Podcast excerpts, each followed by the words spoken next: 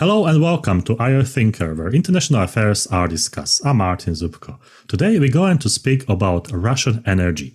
We will go through particular areas of this energy gas, oil, nuclear, renewables, and I'm interested in the development. What's happening with Russian energy, especially during unpleasant events started in 2022. My expert today is Tatiana Mitrova. Hello, Tatiana. Hello, Martin. Dr. Tatiana Mitrova is a research fellow at the Center on Global Energy Policy, School of Public and International Affairs, Columbia. She has over 25 years of experience in dealing with Russian and global energy markets. She was executive director of the Energy Center of the Moscow School of Management, Skolkovo, and also head of research in the oil and gas department in the Energy Research Institute of the Russian Academy of Sciences. And by the way, she published over 200 publications. So you can Google her name and her research papers, journal articles, and also some books. So, Tatiana, let's start with the first uh, area, and that's nuclear. How successful was Russia or Rosatom before 2022 in nuclear energy. I mean, domestically and internationally. What nuclear energy meant for Russia before the invasion? So, first of all, Martin, thank you for the invitation. Uh, and it's really my pleasure to be here. I'll try to address the nuclear questions, uh, though it's not my core area of focus. Uh, but generally, uh, I was always responsible for the energy balance and energy balance in Russia. Uh, I mean, nuclear is a very important part of that. Uh, nuclear has always been like a flagship project, both for the Soviet Union and for the Russian Federation. Uh, Rosatom concern, Rosatom, uh, which is uh, controlling the whole cycle uh, of the nuclear uh, energy and not only energy, as you obviously can understand. Uh, it is uh, very uh, closely related to the presidential administration, so it has enormous lobbying potential. It has huge political power in addition to the economic power. Uh, just for your understanding, it is controlling more than 300 mono cities can you imagine a city which is all focused on nuclear energy uh, production or uh, any equipment production? So it's like a state inside the state. And uh, it was always strongly supported by the government, even after Chernobyl disaster. Yeah, uh, back in 1980s, it was still a very special energy industry with special conditions, special circumstances, different from oil, gas, coal, uh, and everything else. And um, in the beginning of the thousands, when uh, Russian econo- economy started to recover after the transitional period, and uh, domestic energy demand started to grow, obviously, nuclear came at the forefront as again um, like renaissance of nuclear. Uh, it was already nearly 20 years after Chernobyl catastrophe, so the memories were not so painful. And uh, Rosatom by that time has got an extremely ambitious uh, long-term program of development. They were planning like to commission two nuclear blocks per annum. Uh, and even Fukushima disaster actually didn't stop uh, these uh, gigantic plans, but uh, the economy did. Uh, so starting from 2010, 2011, actually a Russian economy was already slowing down. And if you look at the average GDP growth of the Russian Federation from 2011 until uh, 2021, you will see that it was nearly zero the economy was stagnant, actually. Uh, obviously, in this situation, energy demand is also not growing that fast. So, frankly, there was not much space for all these new nuclear blocks. And uh, in reality, the program was downgraded significantly. They were postponing uh, many uh, construction projects and they were also some technical delays which were not planned, but they were just happening. So, summing up, uh, the industry was successful in uh, getting uh, political support and financial support from the government in lobbying its interests, in protecting its um, significant place uh, in the balance yeah, and in the uh, Russian energy strategy.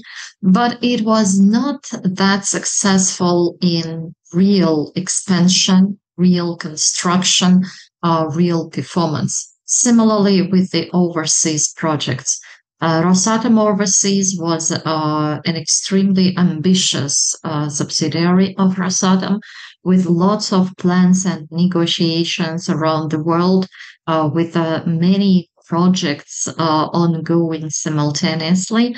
Um, but actually, if you look at the end of the day on the number of the nuclear power plants really built during the last 20 years, you will see that it's not that impressive.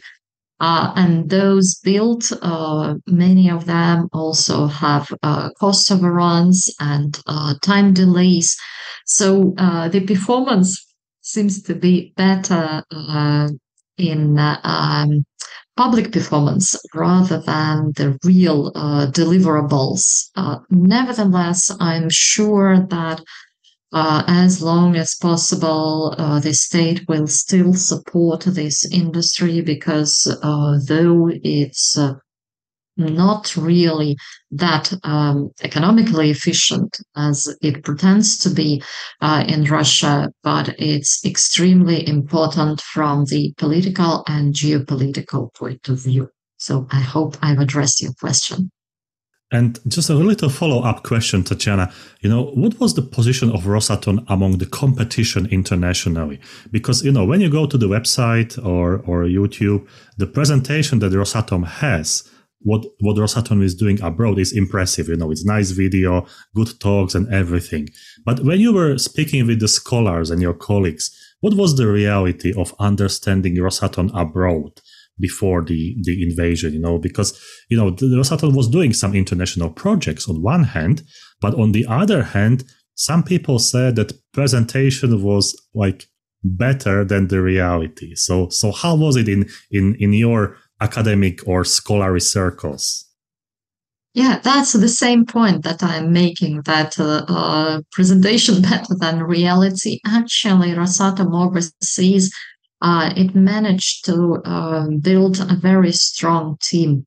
Yeah, there were really good and smart people working there, highly professional, uh, with very good uh, outreach skills. Um, so they were good sellers. Yeah.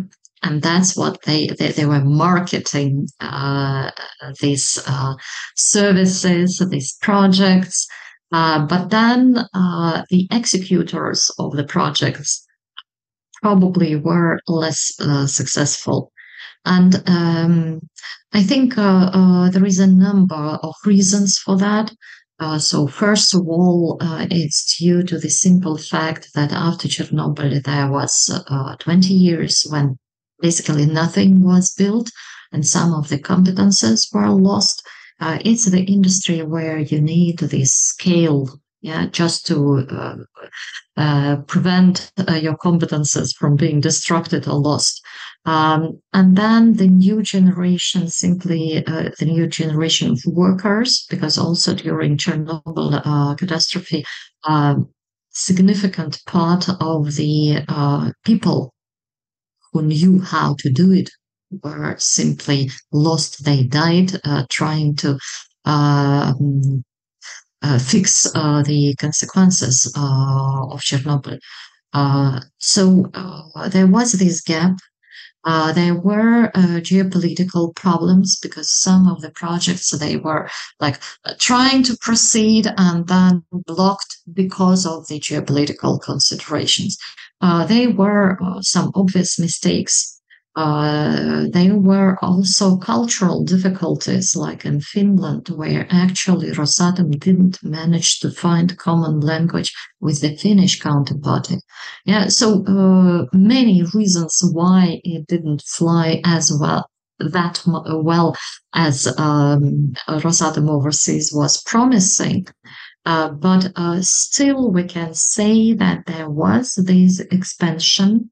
Um, and that partially it was successful, which is already not that bad. And Russia prevented its status of nuclear uh, energy exporter, yeah, exporting the equipment, which was also not that simple. If you look at the international, at the global uh, nuclear industry, I mean, not many countries managed to do that. Right. I have gone through many interviews with uh, Alexei Likhachev, who is the boss of Rosatom. And, and you know, I, I have a little bit of mixed feelings about what sort of opportunities and threats are there for Rosatom in 2023, 2024. Because, uh, you know, people are aligning with the sanctions, with all that movement that we have also, you know, partially the Russian technology is connected to the military and the space program, and we see some failures, and all that geopolitical dynamics have some impact on nuclear energy. We also have the big uh, dynamics of the climate change, so the renewables and, and green energies. So, in that sort of web of problems and threats, where can you see Rosatom this and next year? Uh, that's a really difficult question because, um, on one hand, yes, Rosatom is under very strong pressure and uh, it is uh, uh not without reason regarded uh, as uh, potentially participating also in the military activities, dual purpose. it's like inherited. but at the same time, you will not see Rosatom in the sanction list Rosatom itself. And uh, you will uh, probably be surprised to find out that Rosatom is still supplying nuclear fuel uh, to many European countries, to the US, um, and to the other G7 countries, uh, which are imposing embargoes on crude oil and discussing, uh, you know, potential restrictions on LNG. So, I mean, nuclear fuel is quite different. But the dependency, I mean, people are mainly talking about how much Europe was dependent on Russian gas. Nobody is discussing how much the US is dependent on Russian nuclear fuel. Yeah, and the numbers are huge. It's above 30%. Yeah, so it's comparable to the European dependency on Russian gas. And therefore, Rosatom has these special conditions. It is treated in a special way. Uh, nobody, uh, as there is no repla- replacement for this fuel at the moment.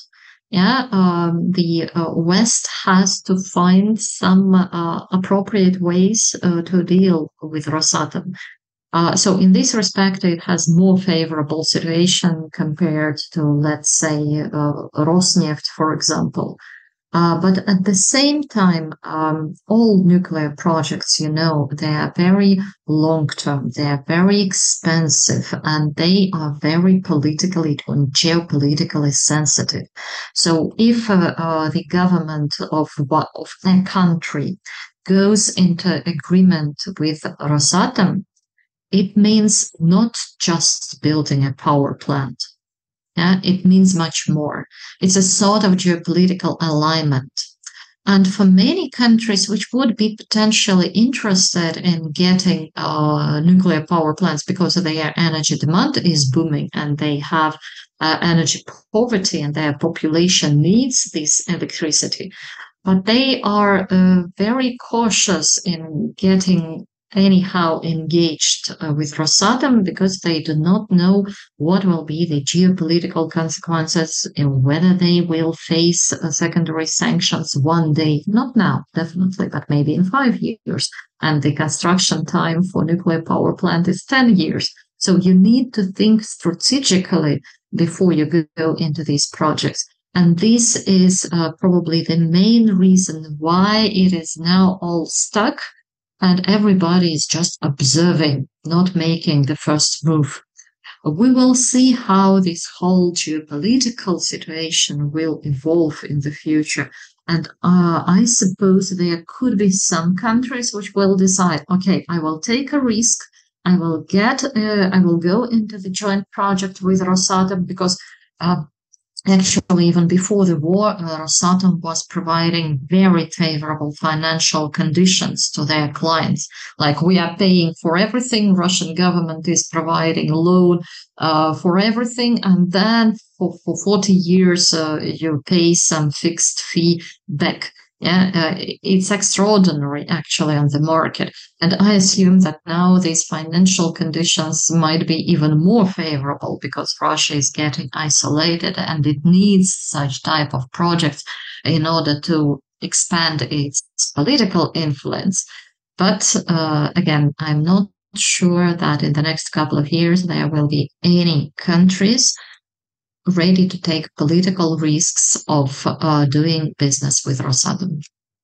I can also confirm that by a case study in Hungary, where they are building the nuclear plant. And for my students and international audience, that's a very nice case to study because when you go to the official website, you can see those financial guarantees. It's, it's just on the sideline of the main document, but it's like three billions there, two billions there, everything in dollars, of course. And and this is in this is that nobody can provide, yeah, because when you're dealing with other like South Korean companies, American companies, or French, you you have to pay for for what you get because this is how it works. I mean, it's it's uh, maybe impossible to get that that such conditions from French government or, or South Korean government. So this is very interesting case study. Highly recommend for my students to go through. The last questions dealing with the nuclear topic is the Russian own nuclear energy security. What sort of stage is this area, this uh, this uh, area of energy in Russia at the moment? Uh, how is the refurbishment of the nuclear plants or building new, brand new nuclear plants? How how's Russia in this? Again, it's rather difficult uh, to say. I mean, the official numbers and the official presentations of Rosatom are always claiming that they are very much uh, focused on safety and security and that they are providing all the maintenance and refurbishment needed and that everything is up to date uh, so the disclosures that they are making for the uh, International uh, Nuclear Agency and uh, so on, uh, they are looking quite convincing. Yeah, but uh, I cannot swear that that's uh, the reality that we have on the ground, especially now uh, during the war, when actually the whole transparency of the Russian energy sector has decreased a lot. I mean, similarly to the transparency of the Russian economy, nobody knows for sure what exactly is happening there because uh, now you cannot trust any statistics, you cannot trust any numbers you, uh, there is no way to double check them. Yeah, that's the problem. But basically, well, I would assume that it is, it should be okay as much as anything can be okay during the war. Yeah, speaking about security and safety. Sure. Also, also this topic it, it opens many doors, you know, because nuclear energy we, we have examples from Fukushima, from Chernobyl, and from other that were not that much published. So this this impacts the whole world because if you have the explosion of the gas plant or something, it's it's mainly local. It's disaster, but it's, it's, it's local. But if there is a neglected Russian nuclear plant, which officially was portrayed as okay, but it wasn't okay, that's a serious global problem. So I think this is this is one of the implications of the war, unfortunately for the whole global energy community, that we don't have that access to those data. That's that's my humble opinion about it. Yeah, and I would echo that. Um, it's just uh, it's two months uh, since uh, Prigozhin's um, unity. Yeah, and uh, the news were yesterday about the crash of his airplane um, actually, his route to Moscow uh, was lying close to several uh, nuclear uh, plants and objects. Yeah. So just imagine if there is uh, a military attack of uh, some group of bandits, actually, so armed people with unclear purposes and uh, pretending that they are looking for fair revenge, uh, whatever it means. Um, if we are talking about nuclear states, we are expecting that there is social and political stability inside, that there are not no uh, uh, private armies uh, moving inside and conquering cities. It's no longer the case for Russia, as you can see, unfortunately. Yeah, let's touch a little bit uh, Igor Sechin's business, uh, and that's the Russian Russian oil, our favorite. Uh, so, just for my students, let's speak about the Rosneft as a company. So, if we cut off the European oil supplies, how big is Rosneft as a company, and and how can we portray the Rosneft internationally so we can imagine the power of the Rosneft? Oh, uh, you know, initially in 19 in the end of 1990s, in the beginning of 2000. Um, Rosneft was a minor neglected company which was consisting of the assets of the uh, assets under the state control which nobody wanted to privatize 4% of russian uh, total oil output nearly nothing uh, but igor sechin uh, who took over uh, who was actually as a representative of the state managing those uh, unwanted assets yeah, uh, during his work in the presidential administration, he was like supervising them. He started to accumulate uh, power and additional assets under this umbrella. Yeah, the first were the assets of Yukos, which were transferred to Rosneft.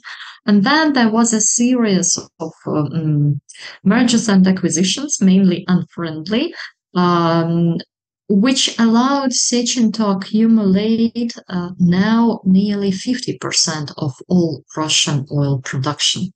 So it was an amazing journey from less than 5% to nearly 50% of all output and uh, exports. So it's really um, mm, the uh, state uh, flagship company which is, and I mean, I'm not sure how the situation will evolve even in the nearest future. You can see that during the last couple of months, uh, there were very significant changes in the asset ownership in Russia.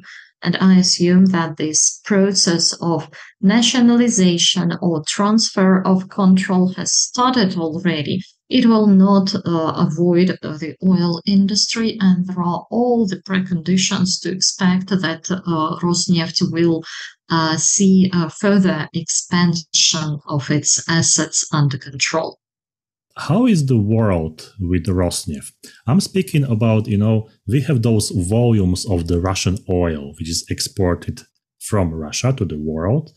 And how can we imagine that that quantity that volume how would be the world without russian oil so let's imagine that russia is closed country can't export even one drop of oil you know that would be significant problem oh. for the world or how would it be um, if uh, if it happens overnight, I would say it will be the world of like uh, 200, 250 or 300 dollar per barrel oil.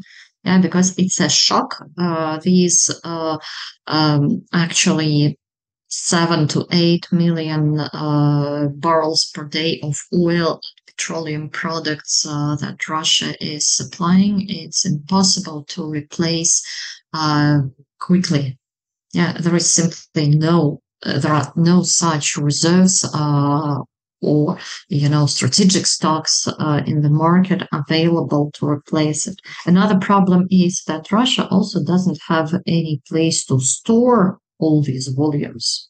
Yeah, and um, actually there were some similar fears back in 2022 when the war started. You remember the oil price has jumped significantly, but then people realized that actually the oil still keeps going. And if we are looking at the statistics of 2022, actually Russia hasn't decreased its export volumes. The destinations have changed. So Russian oil is no longer going to Europe, to the US. Uh, volumes going to uh, OECD Asia countries have decreased significantly. Most of the oil ends up now in China, in India, in Turkey, in the Middle East. Uh, but nevertheless, the volumes are pretty the same. Yeah, so we didn't see yet any real constraint on the Russian volumes. If this constraint is imposed or happens accidentally, uh, then it would be extremely painful for, for the whole world, especially for the uh, emerging markets and for the developing economies, which are most vulnerable consumers, most sensitive to the price. One question for my students, and, and it's quite a tricky question. We were discussing how Russia exports oil and all those uh, dodgy sort of schemes. And my students are interested if it's possible to track the origin of the oil internationally. So, for instance, they were thinking India or China buys oil from Russia and then resell that oil internationally to some international company. And that company then sells the oil to Europe, to America, or to different countries. So, is it realistically possible to track the origin of the oil? Well, uh, in a perfect world, definitely yes. Uh, if uh, the initial, if the producer or the initial supplier is transparent and willing to disclose all the information.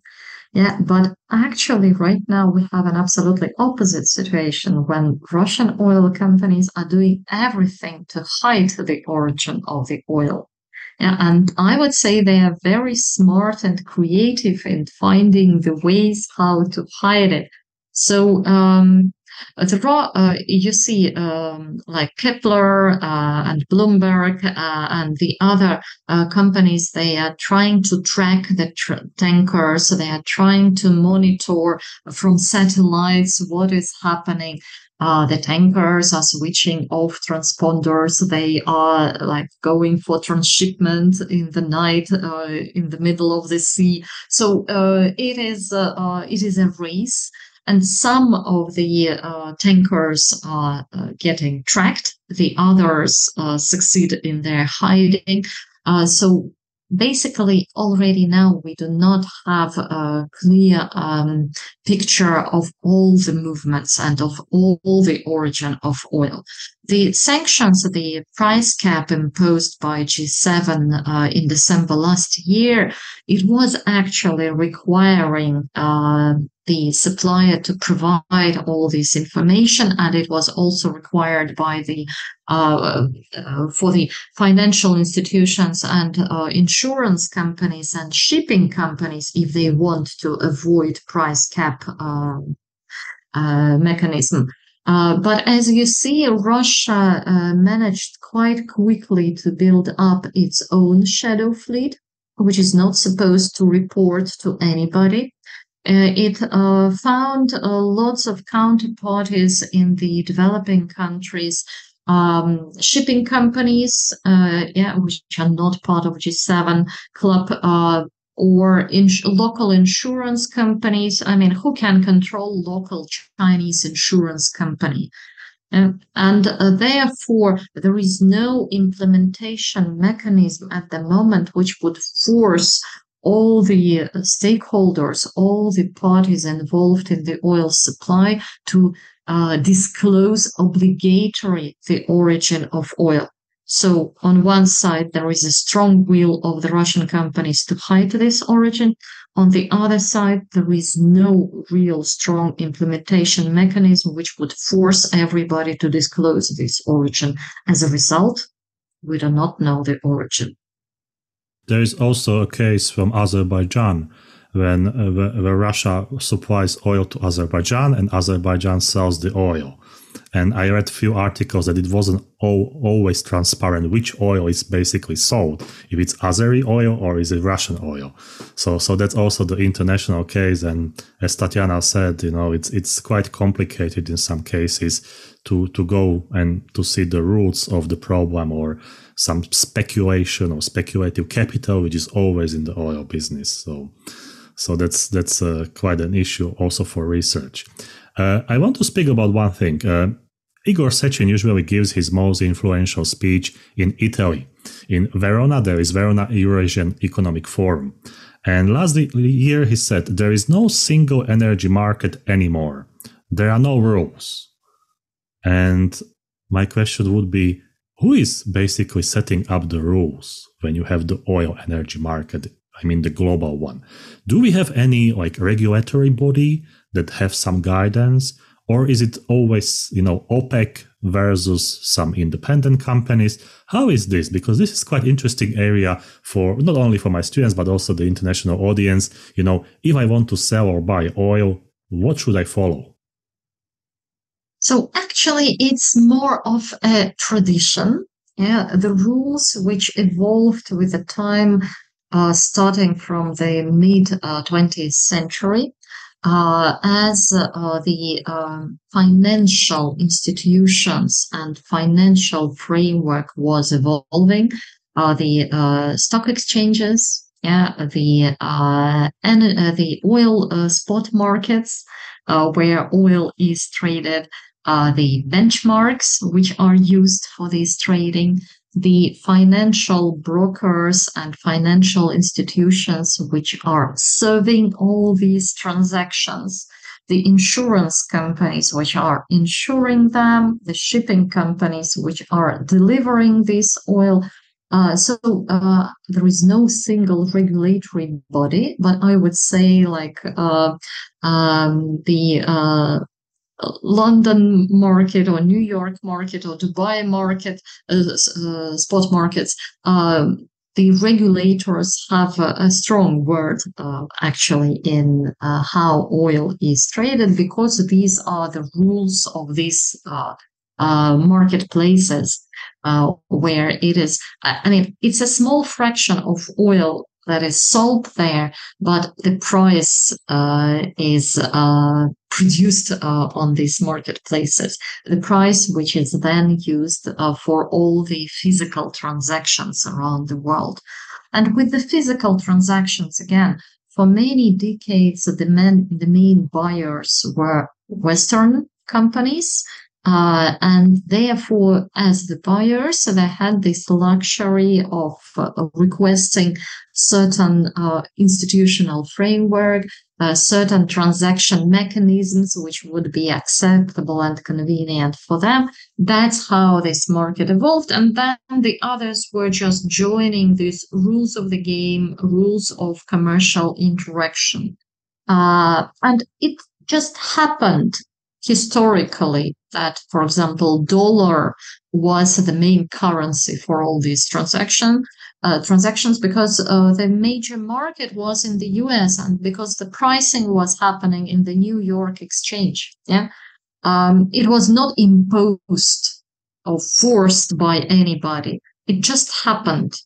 Uh, what Sechin uh, was talking about in uh, this Verona forum, uh, which, if I'm not mistaken, was taking place last year in Azerbaijan, actually. yeah, uh, this is um, the um, how to say the desire actually of the Russian Federation, first of all, but there are several other countries which are also interested uh, in this to. Um, create an alternative system. Yeah. First of all, alternative marketplaces, alternative pricing, alternative financial um, procurement mechanisms. Yeah. How to execute all these payments and transactions. Why? Because Russia has got under financial sanctions and can no longer enjoy the existing framework. It has to create an alternative framework together with Iran, together with Venezuela. Yeah, so there are several outsiders now which need badly to have their own system. And this uh, alternative system is also actually interesting, at least uh, for the major um, consumers uh, in the developing countries, for China, for India, because it allows them uh, to get more beneficial uh, conditions.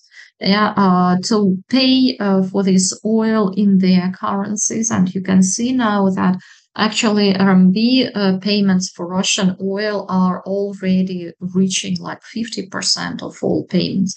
Uh, India is uh, buying Russian oil mainly uh, paying in rupees, which is extremely inconvenient for the Russian oil companies because then they do not know what to do with these rupees. Yeah they, it's not uh, an easily convertible currency. Yeah uh, it is all like stuck in india and they are trying to find the goods they can buy in India using uh, these revenues.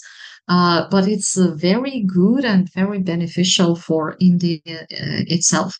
And as a result, we see this like new evolving coalition and I assume that the BRICS uh, summit, which is uh, ongoing right now, yeah, uh, it is also calling for this more active action of the developing countries and let's say non-aligned countries yeah this movement of non-alignment which india was leading uh, back in 20th century now it's getting back uh, to the front stage, uh, like something uh, new and very attractive for the countries, for the rather poor countries uh, in Africa, in Southeast Asia.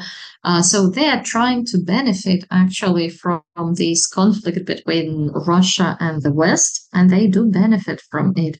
But frankly, I'm not convinced uh, by the statement of Sechin that uh, uh, the energy market is ruined. It's and that there is no single energy market. The market is there, but Russia is getting excluded from the market. That's the problem for Russia.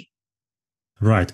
We also know that there is price cap on Russian oil, and uh, I was thinking, you know, that price cap is set up at certain dollars per barrel but what is the price of Russian oil when the Russia is profitable and when, you know, it's like the price is okay for Russia to sell?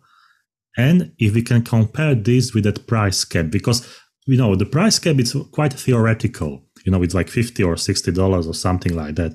But many people, they have no idea if, if the $50 is like good price or, or not a good price for Russia to sell the oil. So can we clarify a little bit that price for the Russian oil because you you were studying and, and researching this for years, so you, you probably know you know how is this developing. Yeah, uh, look, uh, it's a bit artificial. So right now the price cap is at sixty dollar per barrel. But talking about, uh, let's say, uh, uh, costs of Russia, yeah, so break-even cost for Russia to produce and transport this oil to the border, let's say.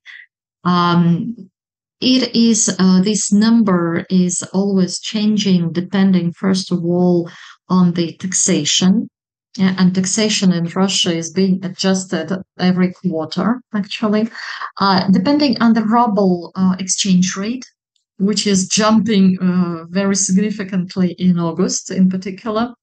So all the numbers that I will tell you, they are very rough. Uh, it's an estimate, uh, but um, it is something in the range between uh, 30 and 40 dollar per barrel, depending on all these factors. Uh, for example, um, back in 2020, when COVID started, and you remember it was like a catastrophic situation for the oil exports because suddenly the demand collapsed, and you remember there were negative uh, futures oil prices. So that was really very, very painful um, for the first couple of weeks, the Russian energy ministry was saying like, okay, relax, we are uh, still uh, comfortable with, let's say, $45 per barrel, $40 per barrel. Uh, but when the prices uh, crossed the threshold of $35 per barrel, it was immediately the moment when Russia went back to uh, the uh, dialogue with OPEC. So I think it is like uh, an experimental evidence of something around $35 per barrel. It is three years back. So now there are and the situation on uh, inside Russia in Russian economy has changed a lot. But I would say, well, maybe thirty dollar per barrel, given that Russia can devaluate ruble as much uh, as it wants now. Yeah, uh, and if you compare it with sixty dollar per barrel uh, cap price, yeah, there is a good margin. So the price cap is like working, you know, like ironically for Russia. We, we can conclude in, in, in this way. If, if if you want to sanction Russia, you you have to be a little bit smarter in this area. I think it's uh, you know it's not uh, uh, that much the question of the level of the price uh, cap uh, because it has partially destroyed um, so it has moved Russia away from the most profitable markets, that's for sure. Yeah. But uh, the uh, enforcement mechanism, it really doesn't seem good. Uh, during the last month, uh, the Russian uh, oil price has uh, exceeded basically everywhere the level of the price cap it happened already. It is uh, in the reports, it is in the uh, numbers, uh, it is in the custom statistics of India, China, and so on. And uh, um, the enforcement mechanisms, they simply do not work. So that's the problem. So if uh, G7 countries would be able to uh, force all the actors on the market to follow these rules, probably we would have seen a different outcome. But they can't do it at the moment. And therefore, yeah, the price cap is not working. Let's turn to natural gas, and uh, there are companies like Gazprom and Novatek. So let's start with Alexei Miller and, and Gazprom.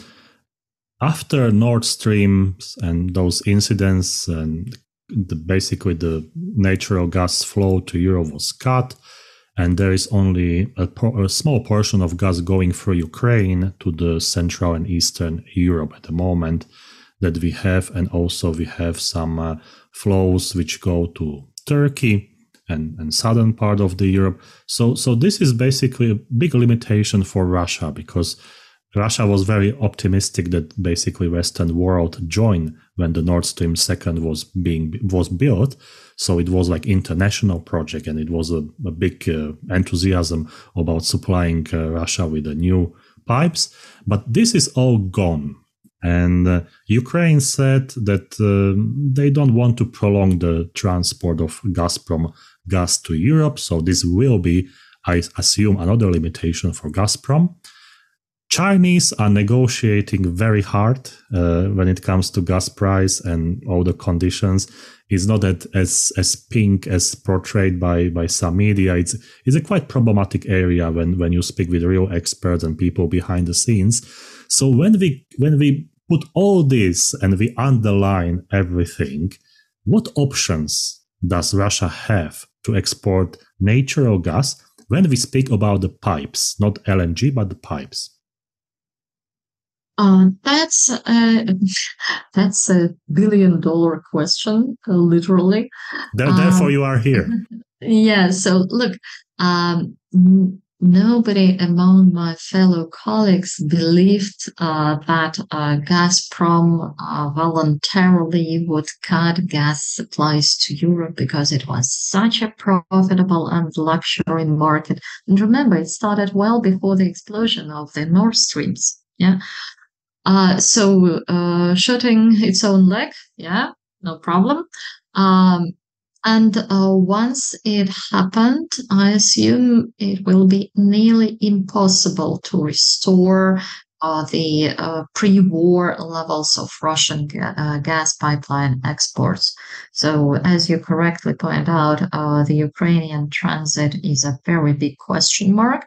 In addition to uh, Ukrainian uh, route, uh, there is only Turk Stream left. If we are talking about westward uh, exports, Turk Stream is working at full capacity. Uh, there were these discussions uh, last year and beginning of this year uh, between Putin and Erdogan on the Turk gas hub. Yeah, um, and we can see already from their comments that they both understand it in a different way. Uh, and anyway, and none of them was mentioning any physical infrastructure, any new pipelines to be built. Yeah, so it's something, maybe swaps, maybe some trading, whatever it means.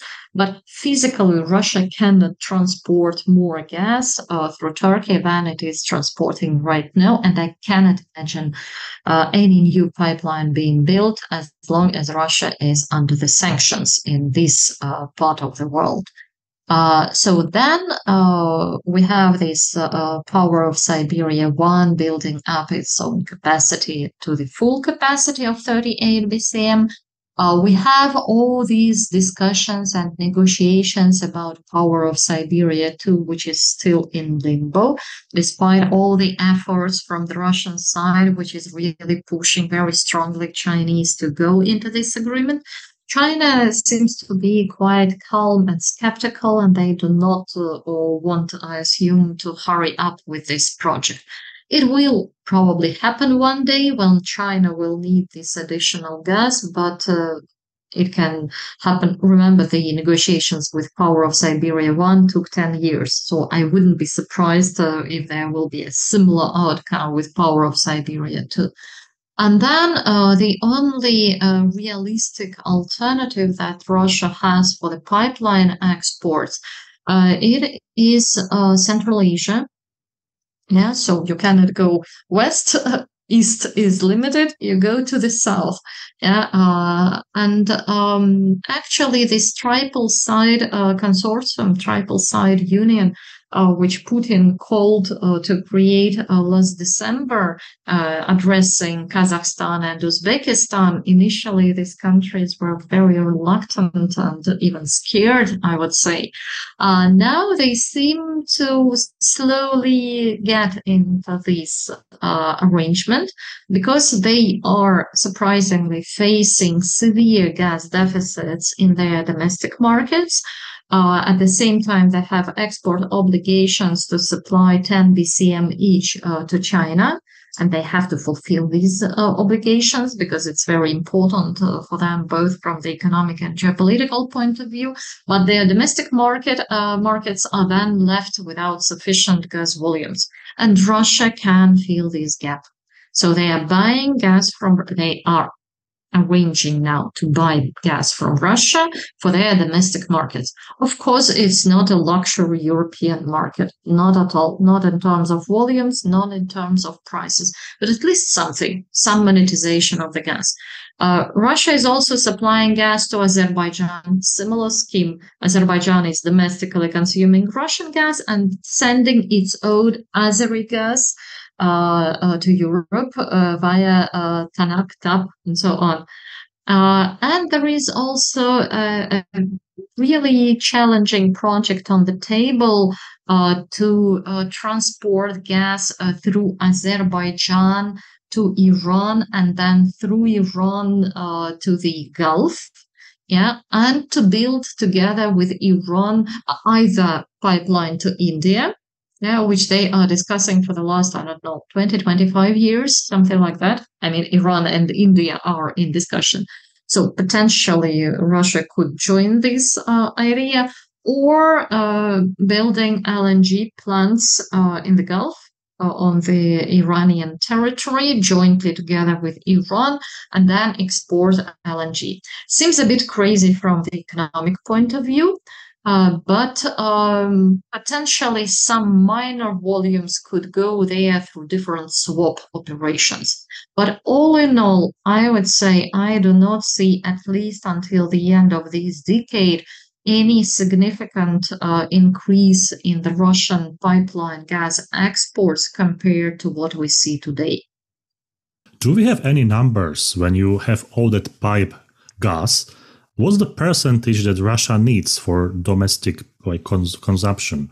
Like, like, so we can imagine, you know, what sort of volume goes to the export mm-hmm. and, and what, what Russia actually needs. It's very simple. Uh, uh, before the war, Russia was always consuming two thirds of gas and exporting one third. One third. Okay. So basically, domestic market is more than sufficient for the functioning of the uh, gas industry, for the stability of the gas pipeline network. Um, it's different compared to oil. And one question from my students when you have all those pipelines and it's like web, you know, going from Russia to the West and, and then continues. Can we use those pipelines for, for anything else? Like some people, you know, thinking about hydrogen or some alternative fuels going through those pipelines. Is it realistically possible to do this or not? Uh, it depends, first of all, on the age uh, and the quality of the pipelines. So, uh, Gazprom itself uh, was announcing that the pipes in the Nord Stream are potentially applicable for hydrogen transportation, or at least for the tra- uh, transportation of the mixture of methane and hydrogen. Yeah, so they, they were like the newest pipes uh, with very uh, high quality insulation.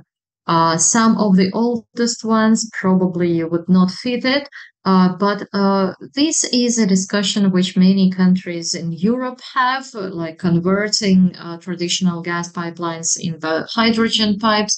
Um, it is requiring additional research and testing. There are some challenges on the pipeline of metal fragility and so on. But theoretically, with some additional efforts uh, and some additional chemistry, uh, in some cases, it is possible. Right. There is a place in Russia called Portovaya near St. Petersburg. And this place, you know, was like unknown a few years ago, but now it's the most popular destination when people are looking for LNG and Russia for research, because we know that Portovaya is supplying at, at and it is still supplying at the moment European Union with the LNG. So Novatek is in charge of LNG in Russia. We know that Gazprom is, you know, flirting with the idea of having also LNG, you know, terminals and all that uh, equipment. But I am interested in one question, and that's the ability of Novatek to compete internationally on LNG market. Let's assume that European Union will say, we're not going to buy uh, more LNG from Russia. What can Novatek do? And what sort of destination are there in the world for Russian LNG?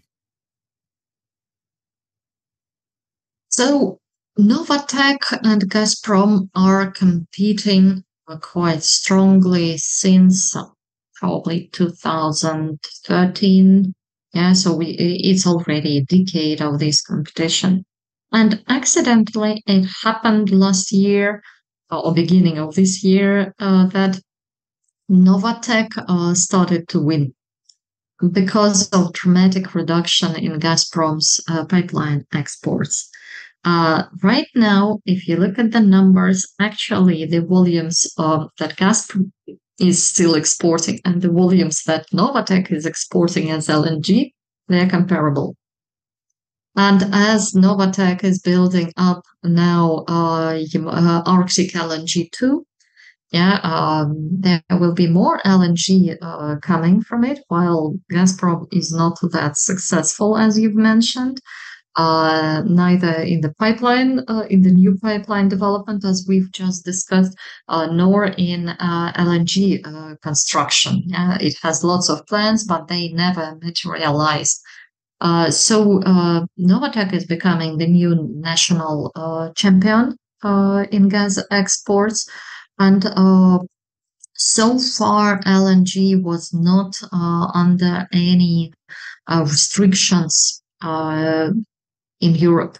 Uh, there was embargo imposed by the UK, Canada, and the US, which were not like big destinations for the Russian LNG. But elsewhere, it is uh, accepted. Um, there are, as, as you mentioned, uh, some discussions uh, inside the EU whether to ban uh, Russian LNG.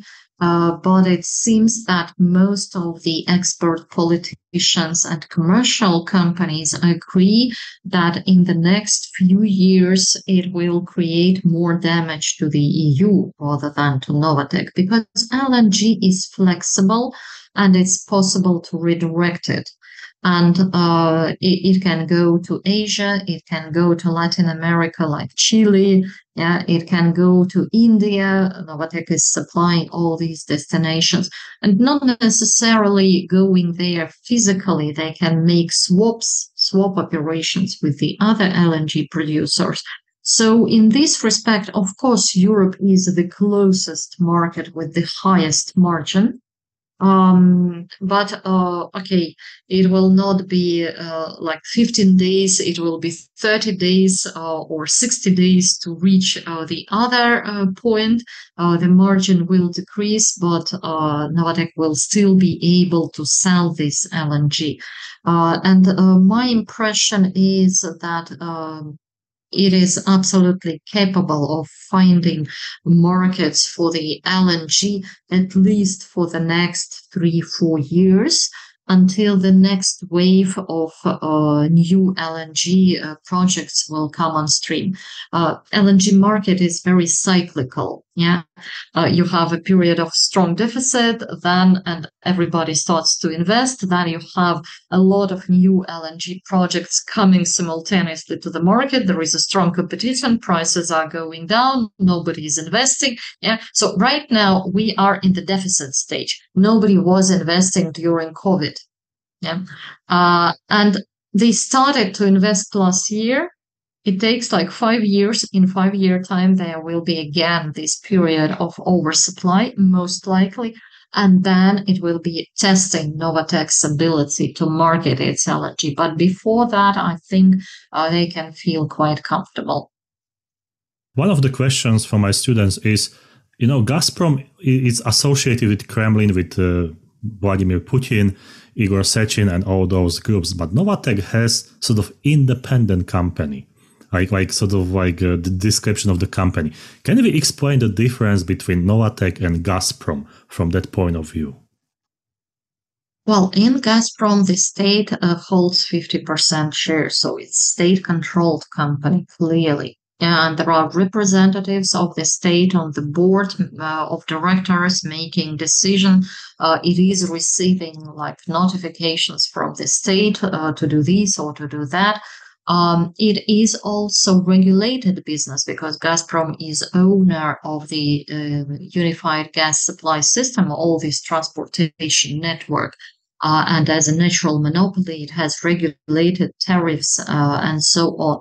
Uh, it, it, also has pipeline gas export monopoly. Yeah, and therefore, again, special treatment and special taxes it is paying for the uh, uh, export uh, revenues. Novatek is different. It is a private company, privately owned. The state has no single share in Novatek. Yeah, uh, in this respect, uh, yeah, it is independent. Yeah, because there is no state involvement and it has nothing to do with the pipeline infrastructure. Uh, Similarly to Rosneft, to Lukoil, they are just using this pipeline system. That's the origin of like independent gas producers. It means like non-Gazprom gas producers who do not own the pipeline system. But at the same time, of course, if you look at the origin of these shareholders and the uh, main representatives in the board, you can see uh, Timchenko there, you can see Akimov there. So uh, people from the elites, which are uh, regarded as a close circle of Putin. But frankly, if you look at the most private businesses in Russia, uh, these days you will see very similar situation because that's the way how business is made in the country. And so you know that. Yeah it's it, there is a joke you know like when you start a business in russia and and people ask you know so who is your siloviki? So that means someone who is protecting, you know, that you can do the business in, in Russia. Okay, and let's let's go to the last section of our interview, and that's re- renewable energy, green energy in Russia. So we have all those big players: Gazprom, Rosneft, Lukoil, even Novatek in, in fossil fuels. Who is a player in the green energy in Russia? And what's the stage at the moment? Because there are two implications I always mention to my students. The first one, the green energy in Russia is slightly not transparently, you know, projected. It's it's quite hard to find information who is doing what and why. And the second one is we don't have visible signs like big projects of green energy in Russia in in the scale like we have in the Western Europe, America, or in Asia. I mean, there are some projects, but either they are not published well, or people are are keeping them in sort of like you know, oh, that's not important to to publish articles about. So so therefore there is that information barrier. So if we go, you know, over this information barrier, what is the real situation with the green energy development in Russia? Ah, so if you imagine a country which suddenly got locked and isolated with all its enormous fossil fuel reserves, which does not have access to the international financial markets and does not have access any longer to the international technologies uh, to develop renewables in particular, yeah, and it's not only about solar PVs or uh, wind farms, but also about all the uh, management of the electricity system, all the digital tools, all the controllers and uh, uh software solutions which are needed uh, to uh, integrate this intermittent um, renewable output. Yeah. So, what would you do? Obviously, you will simply burn your oil and gas and coal, which you have no other outlet where to put. And you will simply forget about all these renewables uh, because they are more expensive. You cannot access the technologies. You cannot attract money, uh, uh, somebody uh, to invest there, and you do not know how to manage it. And you have all these lobbies of um, uh, oil, gas, coal companies, which are screaming that they've lost their markets. Now the domestic market is the only place where they can get at least some minor profits. So it is also very sensitive social issue. What do you do with the coal miners in Kuzbas? Yeah? Those who are not mobilized to the war, they still need some jobs and they need salary. And if coal is not exported and uh, consumption domestically is re- replaced by renewables, what could what, what are they going to do? Yeah. So uh, it's a very difficult question. And I would say, frankly, even before the war, renewable energy was marginal. It was really tiny. It was like 1 2%, if we are talking not about large hydro, but about new renewable technologies. Yeah. And uh, it was very difficult for them to make their way they found, uh, and I think Anatoly Chubais was the leader of this very strange uh, framework of um, mm, um agreements uh, on capacity allocation. Sounds a bit strange for the renewables, which obviously they have no granted capacity.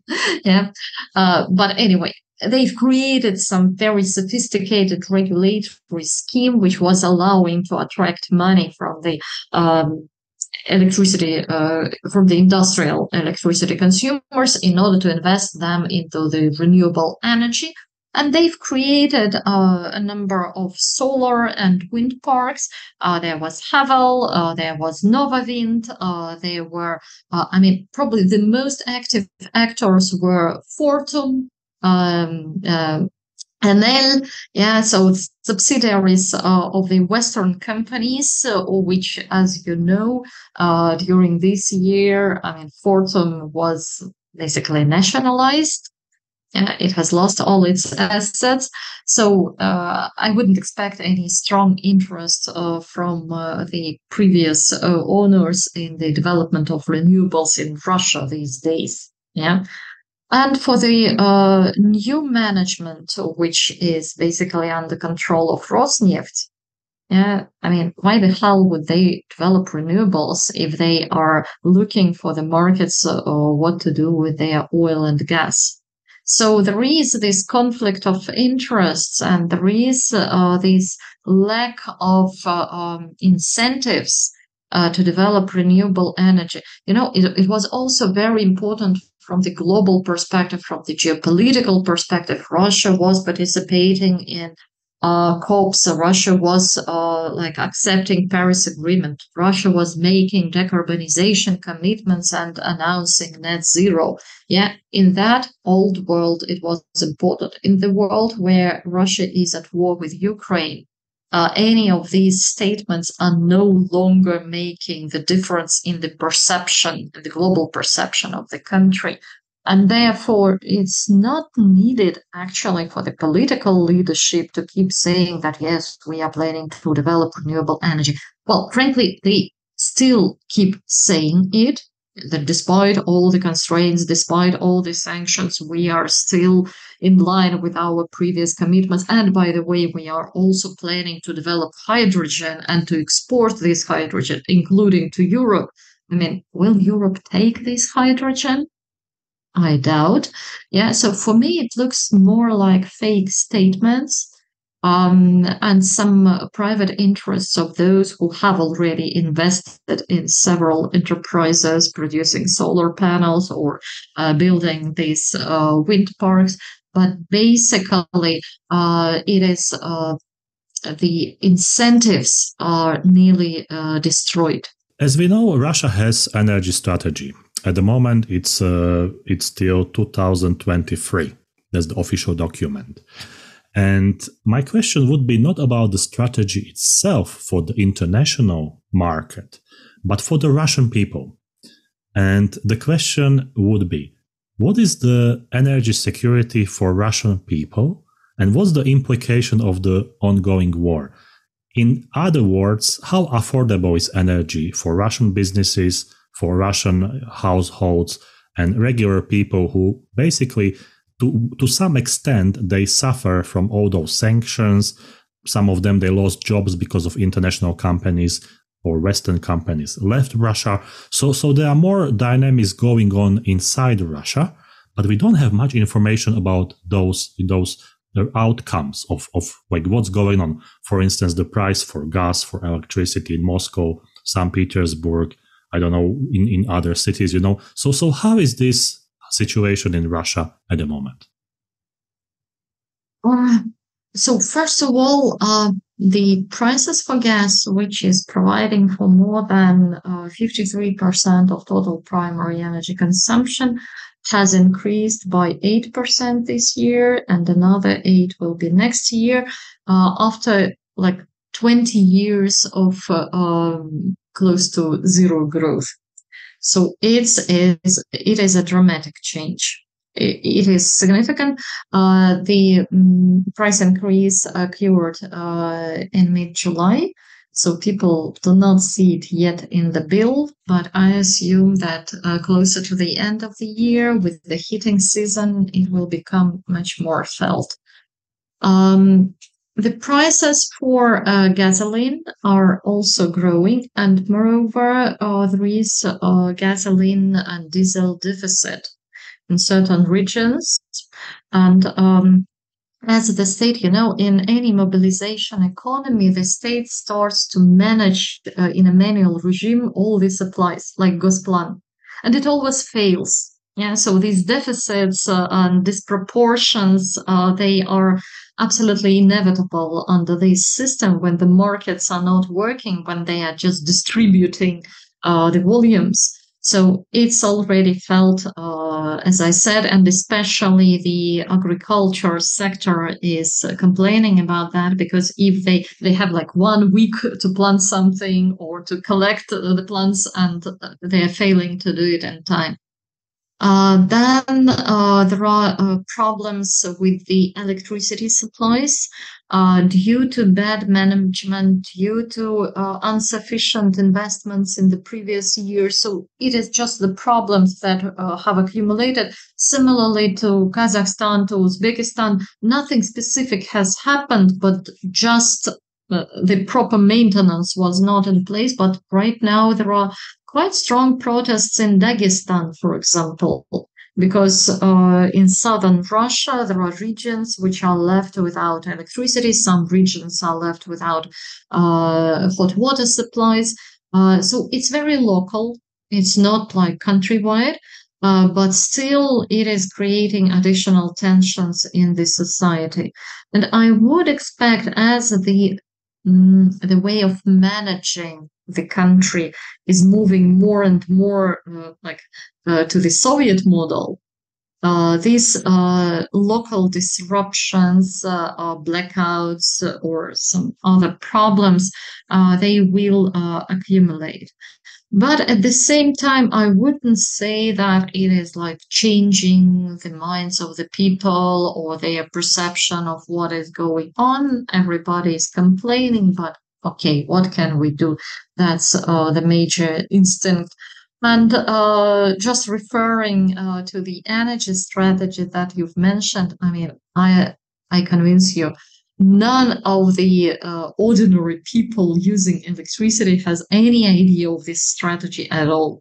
It is very formal document, which is important only for the ministry and for the uh, narrow circle of energy companies. And they are actually extremely skeptical about it because it was written in a hurry um, then it was uh, they had to um, adjust it uh, during COVID, and it was approved uh, in July uh, 2020. When frankly nobody knew what is going on and what are the prospects of the global economy of the Russian economy. It was never, um, you know, um, updated since then. And as you can imagine, during the last year, there were dramatic changes which should have been reflected in the strategic document. So I would say now most of people, even though from this narrow circle, have nearly forgotten about it. I think there will be some sort of an update because bureaucrats they have to reproduce their formal documents. But again, uh, I suspect that it will be as far from the reality as the current version. Tatiana, thank you very much for your time. It would be fantastic to speak with you maybe for two or three hours about Russian energy, a fascinating topic for research, for publishing some good articles. But again, thank you very much for your insightful thoughts and remarks about Russian energy. I, I really appreciate that you that you basically find time for Higher Thinker. I wish you all the best for your research, for the publications, I hope that you will reach like three, 400 in the next years, which I wouldn't be surprised. And I also give you, I, I, also wish you a good time with your colleagues. And this is very important to have a good background for research so you can produce very insightful pieces of papers and other publications. Again, thank you very much for being on Higher Thinker. Thank you so much, Martin. And thanks for great questions. I really enjoyed them. Thank you. Thank you and see you next time.